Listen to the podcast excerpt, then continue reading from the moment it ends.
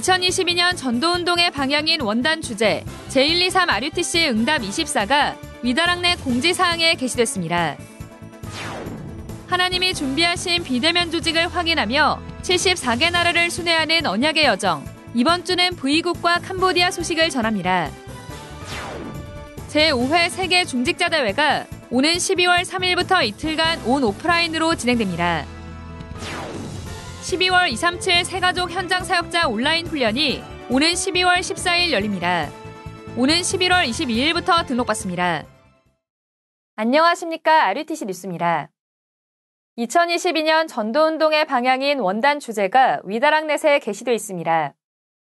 2022년 전도운동의 방향인 원단 주제 제123 RUTC 응답 24는 유광수 목사가 직접 붓글씨로 썼으며 위다랑넷 공지사항에 게시돼 있습니다.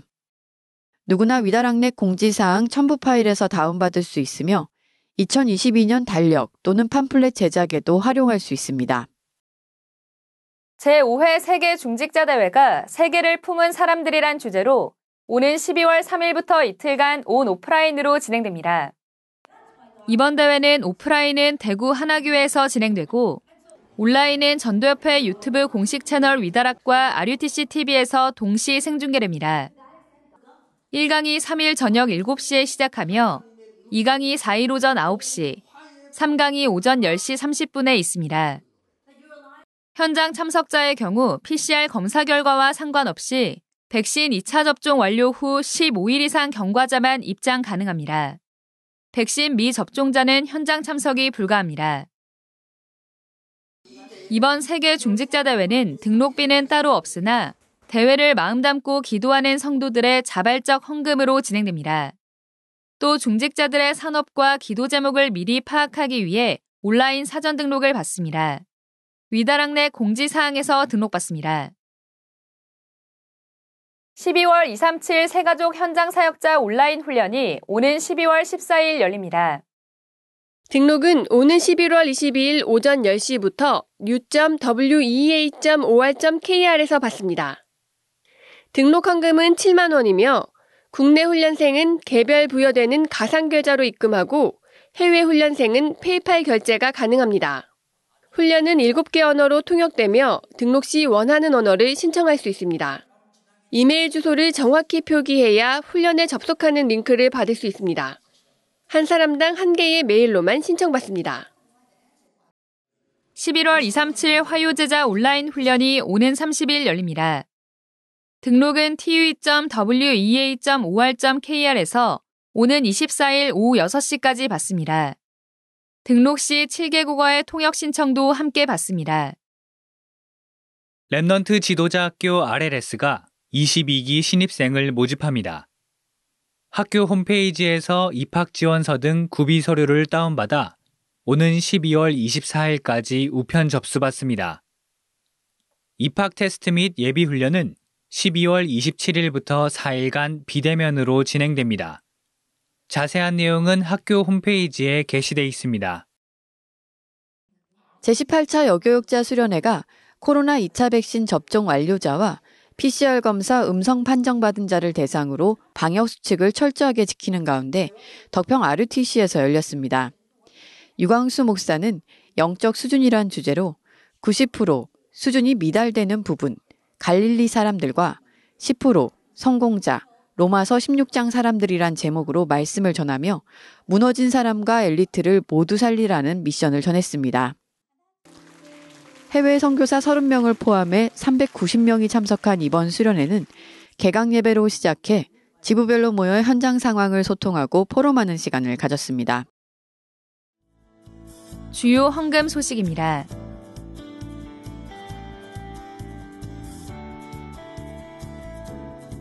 포항 임마누엘교회 박주용 집사와 전효빈 집사, 온유, 시온, 샤론 렘넌트가 지난해부터 헌금을 지속해 각 100만 원씩 총 500만 원을 헌금했습니다. 박 집사 가족은 237 센터를 통해 전도 제자들이 세워지고 우리 가정과 가문이 전도와 선교의 축복 속에 있길 원하는 마음으로 헌금했다고 전했습니다. 임마누엘 서울교회 박기순 명예권사가 200만 원을 드렸습니다.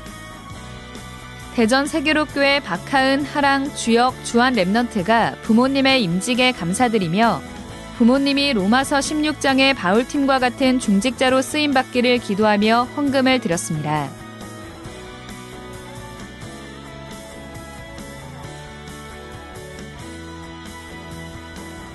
공지사항입니다. 2021 미주 렘넌트 대회가 한국 시간으로 오는 24일부터 3일간 온라인으로 진행됩니다. 대회에 참여하는 줌 링크는 등록 시 기재한 이메일로 발송했습니다. 한편 RCA 온라인 리더 수련회 재훈련 신청은 오는 22일 오후 5시 30분까지 받습니다. 예원교회 정은주 목사의 룻기 강해집, 운명을 바꾼 결단이 나왔습니다. 교보문고 등 대형 서점과 인터넷 서점에서 판매하고 있습니다. 237 나라 살릴 영적 군사로 전 세계 곳곳에 파송된 렘넌트 전도자 군사들이여, 이번 주도 쉬지 말고 감사하며 기도할 수 있도록 두 개 나라를 소통해 드리겠습니다. 렘넌트! 우리의 생각과 마음, 호흡에 담을 선교 현장 캄보디아와 V국입니다. 먼저 캄보디아는 주변 나라의 영향으로 불교가 95%를 차지하고 있습니다. 중국의 조상 숭배와 인도 힌두교가 혼합되어 있는데 특히 힌두교의 영향이 삶 곳곳에 자리 잡고 있습니다. 각 지역의 중심에는 큰 절이 자리 잡고 있으며 가난한 아이들은 의식주 해결과 학업을 위해 절에서 지내기도 합니다.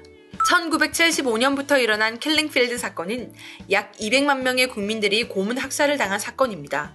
특히 사회 지도층, 지식인들이 많았고 후대들은 제대로 된 교육을 받지 못했다고 합니다.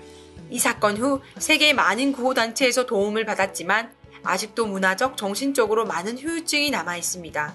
이런 캄보디아 현장에 참 도움인 영적 해답을 증거하기 위해 선교사님 두 분이 계십니다. 프놈펜 임마누엘 교회 이성중 선교사님, 예수사랑교회 박희창 선교사님이 사역하고 계십니다. 이성중 선교사님은 2016년 2월에 본부 선교사로 파송받으신 후 캄보디아 26개 주와 시를 담당할 현지인 사역자로 훈련시키고 계시며 현지인 목회자 재훈련과 연합사역을 진행하고 계십니다. 2020년 허가받은 렘넌트 신학연구원을 통해서 현지의 신학생들을 양성하시며 현재 미션홈 사역과 렘넌트 방과후 학교를 통해 후대운동을 하고 있습니다. 박희창 선교사님은 2017년 2월에 본부 선교사로 파송받으신 후 대학 사역을 중심으로 후대들을 훈련시키고 계십니다. 수도 프놈펜 외곽 지역의 지교회 사역과 킬링필드 사건으로 고아가 많은 캄보디아의 고아원 사역과 집중 세미나를 통해 후대 살리는 일에 올인하고 계십니다. 세계의 많은 선교사가 캄보디아로 파송되어 사역하고 있으나 캄보디아의 기독교 비율은 1%라고 합니다.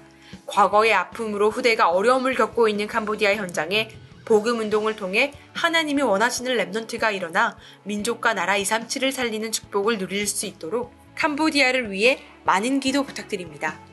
다음은 캄보디아와 인접해 있는 한 나라입니다. 이 나라는 세계에 현존하는 공산주의 국가 5나라 중 하나이며 한국의 한 기업이 이 나라의 전체 수출의 약 4분의 1을 차지할 만큼 한국 경제와 밀접한 관계를 맺고 있습니다. 인구의 약 70%가 무종교이거나 전통 종교를 믿고 있으며 찬송가를 허가 없이 부르거나 선교하는 것은 불법입니다. 원래부터 기독교에 대한 견제가 심했지만 몇 년 전부터 더 엄격해졌다고 합니다.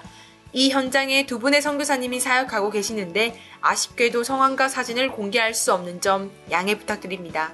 선교사님은 위험한 상황 속에 있지만 RUTC 학사를 통해 청년 15명에게 영적 규모와 삶의 규모를 훈련시키고 계십니다. 코로나로 인해 신학교가 휴교 중인데 현재는 개학 준비를 위한 전도학교가 매주 화요일에 진행되고 있습니다.